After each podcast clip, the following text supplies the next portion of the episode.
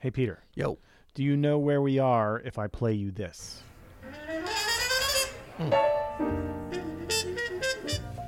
It's close by. I actually I know exactly where that is. Plug Nickel, Chicago, Illinois. Chi Town, exactly- Windy City. Miles Davis, Quintet.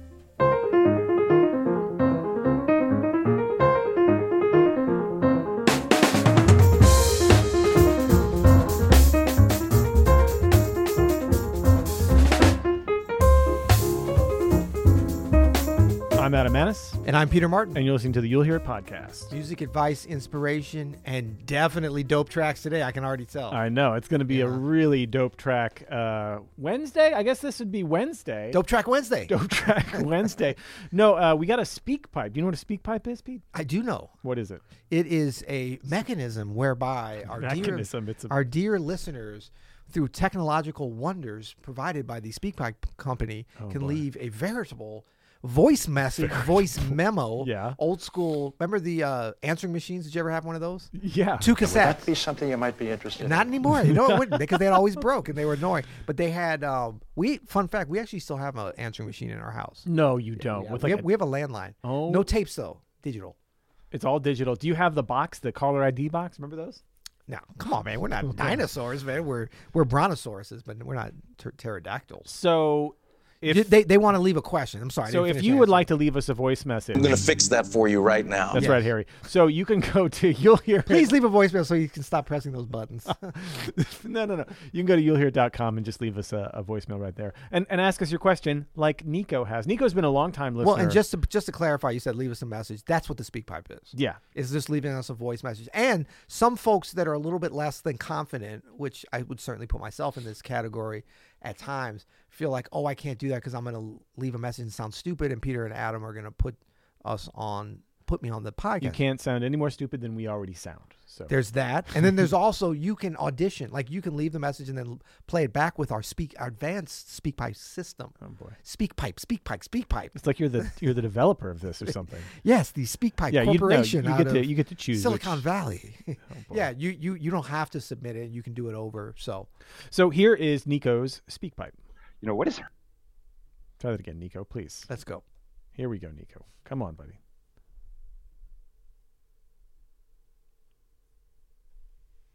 Here, like I said, Peter.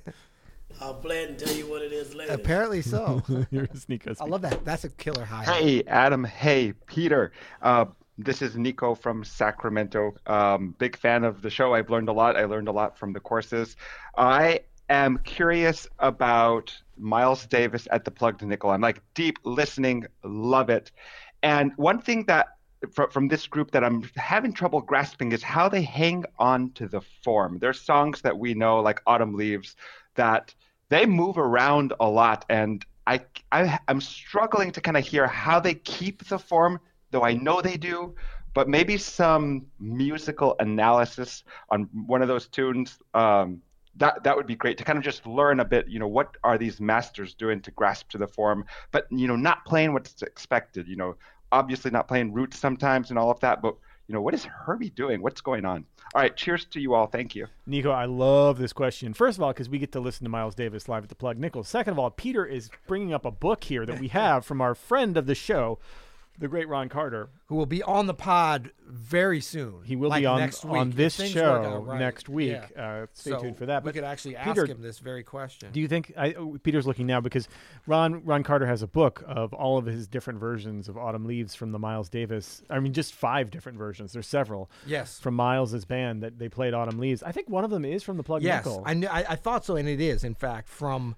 But there's you know there's, There's a a, couple different nights. Yeah. So this is from the 23rd, December 23rd, 1965. I think this is it. Okay, I, cool. think that. Well, let's see. You, you'll follow along and see if and but we can certainly talk about Ron's bass lines. We could also though talk about uh, what Herbie plays and what Tony plays and what Miles plays. Also, That's all right. very important. But uh, Nico, it's a it's a great question because what the band at this point was doing, I think, was actually playing with our expectations of how to mark the form Yeah, were at that time. And I think too. I mean, the answer to part of your question, I would say, um, you know, how are they able to hold on to the form? Um, this was not their first rodeo when they were at the Plug not. Nickel. No, you know what I mean? Yeah. Like they had played these tunes a lot, and actually in our first interview um, which I uh, believe is still on the YouTube channel. Check that out uh, from about four or five months ago. With former- Ron Carter. With, with with Ron Carter, we talked about this some. Yep. Um, and the fact that there was this core repertoire, which is you know a big part of the Plug Nickel um, gig and all their gigs there. Um, they had new tunes uh, that they were writing and wrote, and that were on like the Sorcerer and Riot and all those tunes. But they were still playing for years. I mean, from like 1962, 60, well, from before that with Miles, but with this particular quintet, first with George Coleman, and then a little bit of Sam Rivers and Wayne Shorter. Um, these tunes many, many times. Autumn Leaves, Stella by Starlight, Yeah. All of You, um, um, Francing, you know, all these different things. So Like as Nefertiti was happening, they would be playing this kind of stuff. because remember how he said that? I believe in that interview he told us that, um, you know, they recorded those tunes and then didn't play them for a long time. Yeah, they kept going back to the, you know, and they didn't rehearse a lot because Miles was just like, and they didn't even really sound check. They just come out and start playing. yeah, they get off the plane, they get on a bus, they go to the concert, and Miles would just start with Autumn Leaves, much like he did here. and because they all lived separately in New York with their own families in separate apartments, remember he said that as well. Yeah. they didn't have a lot of interaction beyond this. So I think that the short answer is that there was a trust there. I mean, first of all, very high level of musicianship across the board, of course. Totally. Very refined and nuanced understanding of form, all the way to in, including, which it doesn't always, the drummer. I mean, it does with all great drummers, of course, but Tony Williams, you know, a master of understanding form and, and composition, and an incredible composer himself. But there was such an understanding and a commitment on an individual level to a tune like Autumn Leaves that that gave great freedom to be able to stretch things. So in terms of understanding and they, they knew the form and they knew how each other played it and there was a trust. Now, did that mean they ever got off a little bit? They did. But were they ever lost several of them? I don't think so. Maybe somebody zoned out for a couple of seconds and was a little lost, but there was not a there was not a preponderance of members of the group lost at any I time. gotta, I gotta be honest, man. I, I just zoned out a little bit there. I you noticed that. Yeah, yeah. but that's why we're both. But- here, but you were know. there. All right, So that's- why I kind of I got a little I got a little aggressive, and I was like, I'm gonna come more than fifty so percent. let's listen. Let's listen, and let's see what we can hear. Okay. Uh, I mean, I- we both know this track very well, but let's just with with this ear for for Nico's question about the form and Yeah. how they might be marking it. Let's see if we can give uh, some clues.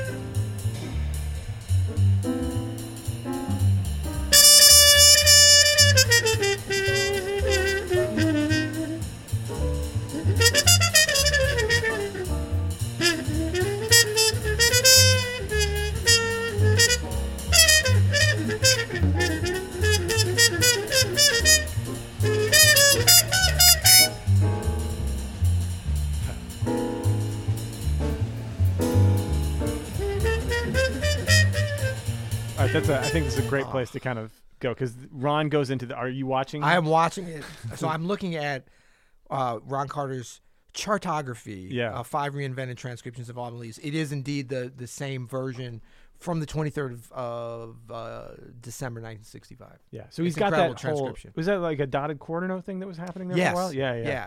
And I would have thought of that as like a triplet thing. I remember when I heard that, but it's not. It's, it's definitely they have it notated here as a dotted quarter situation. I And think so right. I think Nico, this one might be the first opportunity where you might be like, "Oh, where's the form, and how do they know where that is?" Let's back it up a little bit Yep. and hear that section again.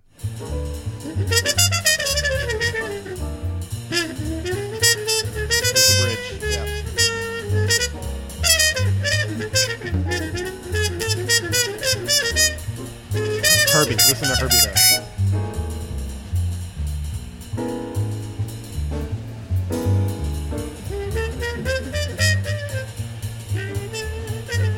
So I mean, there's you know, really what you have there is Ron laying things down. And if you see the transcription, or if you kind of start to even be able to conceptualize it in your head, you don't even have to think. You don't have to read music to understand this. But if you understand that, like Ron Carter is actually what's holding the whole thing together. Absolutely, he you is know. the glue there. Now that does not mean that like Herbie or Tony don't know what's going on, or or Miles. And Miles kind of like a lot of people think, oh, he wasn't sure what was happening, so he pulled back. I don't think that's yeah, the case. I agree. But I think that Ron's stability, even though he's doing something that's kind of unconventional, he's not hitting you over the head with it. Like when he goes boom, doom, ding, ding, ding, ding, doom, ding, ding, ding, ding, doom, and he hits that E flat major. Yeah. That's the first kind of one. And a lot of lesser bass players would be like really lean into that. But Ron's phrasing it like a melody because that's what it is. That bass line. But notice, notice on the next chorus, the top of the next chorus. Yeah. it, I, I'm, I might not be right about this, but it sounded like he did lean into and was very clear about that B flat. That when he gets to the tonic, right after the two five in that very first, it's like, I mean, he starts walking, right, Yeah. for sure, but it becomes super clear. At least that's where I caught the form again very Yeah. clearly. I was like, oh, there it is. Like, Yeah, well, and that that was that great tension and release there. Yep. Absolutely, he starts walking, which is really the first time he's straight walked in this whole thing. And so it's like you know, Ron Carter has that ability to to kind of deconstruct uh, the form from the bottom up, but it's actually a very specific thing that he's playing. But because he's doing it so confidently, he doesn't have to like, you know, really, ex, ex, you know, accentuate the Yeah. syncopations or and he's anything. not going to lose Tony Williams. Exactly. And then Tony's like, Yeah. he actually resolves on like two or something that bar before, Yeah, yeah, which yeah. is a very specific thing to kind of keep things a little bit off kilter and to heighten, I think, the actual release once it starts walking at the beginning of that next chorus. Makes it even more exciting as opposed to everyone just kind of resolving together and then like the expected thing. Let's listen to that transition again from that chorus to the next chorus.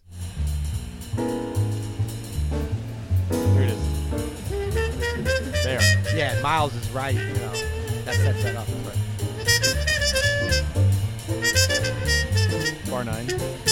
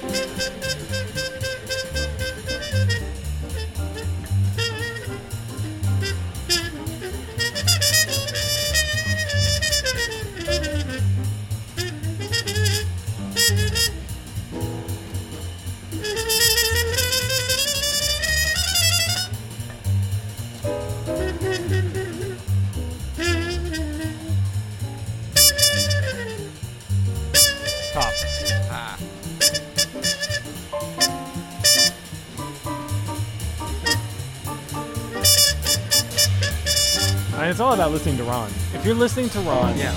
if you're listening to Ron, even when things get a little bit shady, which they certainly are with, with brilliant shaders, Yeah. this whole rhythm section, if you're listening to Ron, he throws in so many curveballs followed by a fastball straight down the middle. And, and he'll set you up just to knock you down, and then he'll knock you down just to build you back up.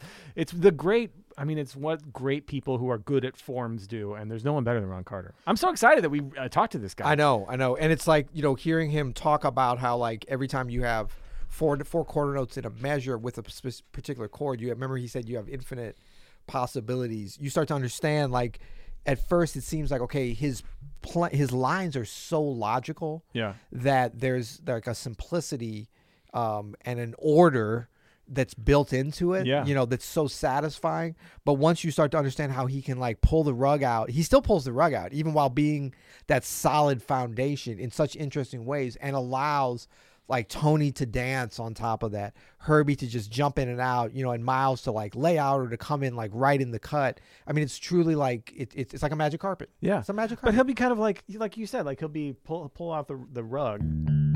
You know, like not even. I Well, it could be that like was- harmonically. Sometimes he's like straightforward, But then but harmonically he totally leaves the He'll just go. situation. He'll give you like a.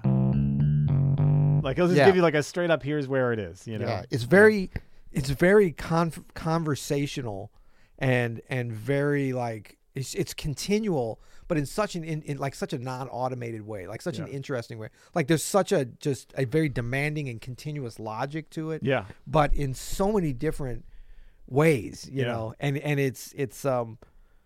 I, I you know as I'm watching the chart go by, you really focus in and like like you say, it's like if you focus on Ron, even if you're not looking at it, but if you're looking at the No, if you just listen to Ron. yeah, if you just listen, like that starts to make the form make so much more sense. And I think that we can learn, you know, and, and maybe to, to to answer Nico's question ultimately, it's like how do you get to that point where you can really know forms and stuff? As much of it is away from your instrument as as it is playing. Like there's three things I think about for really learning forms. Playing them like if no matter what instrument you play, like just working on it on your own. Playing the tune a lot, playing it at different tempos, maybe playing it in some different keys. But then there's so that's like one part, just practicing on your own, like getting sets and reps and like really knowing what's going on, making those connections between the different sections, between the the chord structure, all those kind of things, the melody, the root movement. And then that's bucket one. The bucket two is like listening to recordings and really getting inside of them like this, where you're concentrating, say, on the bass or really concentrating on the piano or whatever. And then the third part of it, I would say, is playing with other people. So like that's like actually putting the application in because if you're a pianist doing a lot of solo piano, you can think that you really know a tune and know a form, but you might be messing up the form, but you can't tell. It's like if you're colorblind, you could be like, "Wow, I have a fantastic blue hoodie on." Well, how do you know it's blue? Because you're just looking at yourself. It looks great to me. Yeah. You know, but you have to have some kind of some kind of reference point of playing with other people to feel like, okay, what happens when things don't happen the way that I'm planning them or expecting? Or them? expecting them to happen. Yeah. You got to find where that where that uh, what happens when Ron when the bass player plays a B natural Yeah. on a G minor Yeah, chord? yeah, yeah, Are you going to be like, oh no, I know where I am in the form? Or are you going to be like, wait, am I a bar later? I think the biggest, diff- the hardest thing for this one to grasp is what Tony's doing. Because I want to listen to just 30 more Yeah. seconds. Then I want to play another version of Autumn Leaves. Yeah. That's totally different. Because Tony's not giving it. He's No, and he's even reversing the, the ride pattern. Like, Yeah. That's that's that, that's that. So it's like, wait, did the beat turn over? You know, he was like a, you can't play. You he was a be- young dude. He was trying. He was trying some stuff. You got to be confident in this. Then Ron switches over on that with Miles.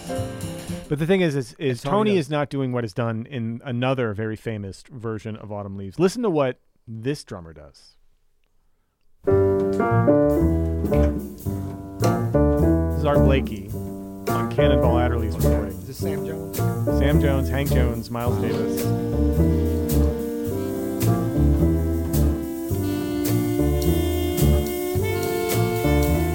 All, just shout out to the intro. Classic.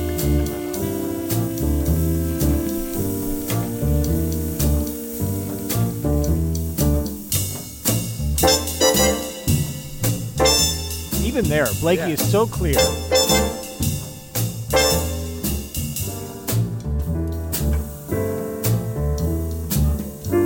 So this is an example of a drummer that is going to like mark the form like he is a cartographer, not a chartographer. Not a chartographer. A cartographer, a map expert. Switch to brushes there.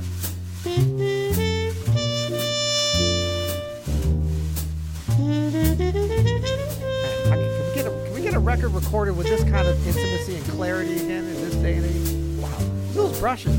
It's like Art Blakey's here. Just listen to the end of every phrase or section, and, and listen to what Art Blakey and Sam Jones. This is like 59. yeah.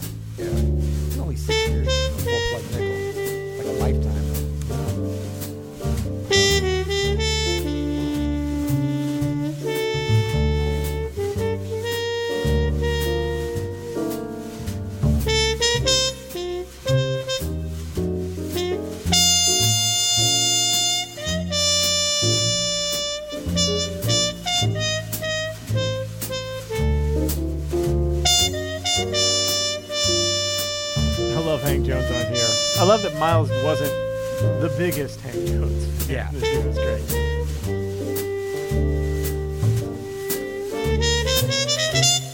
Uh, Switch to uh, sticks there.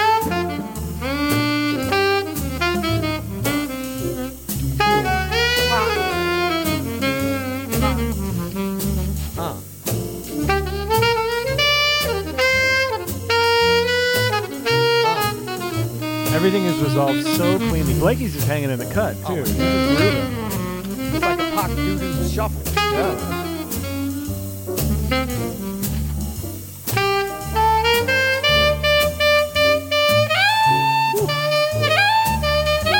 So again, just to juxtapose, uh, like very, I mean, obviously Miles is playing on this, Cannonball's playing this. It's very similar, like you said, six years apart. But it's just so clear what's happening between Sam Jones and Blakey. Not doing much, not like being explicit with marking the form, Yep. but just marking the big strokes so far. The choruses, when the saxophone solo came in, changing the sticks. Let's hear if anything happens here. Nothing. Nothing from Blakey there. No, he's just like He's uh, yeah. just gonna, he's like solo still pop on. to it. Yeah. Yeah, so yeah. tasteful. And I mean, I think, I mean, we, we have to next time we talk with Mr. Carter. I'm sure Sam Jones. I mean, I can hear was a big influence um, on him, on Ron Carter. Also a cellist uh, and bassist, as was Ron Carter. Fun little fact there. Awesome. Thank you, Nico, for the question. Uh, great stuff. Great question. Thank you, Peter. Thank you. Until next episode. You'll hear it.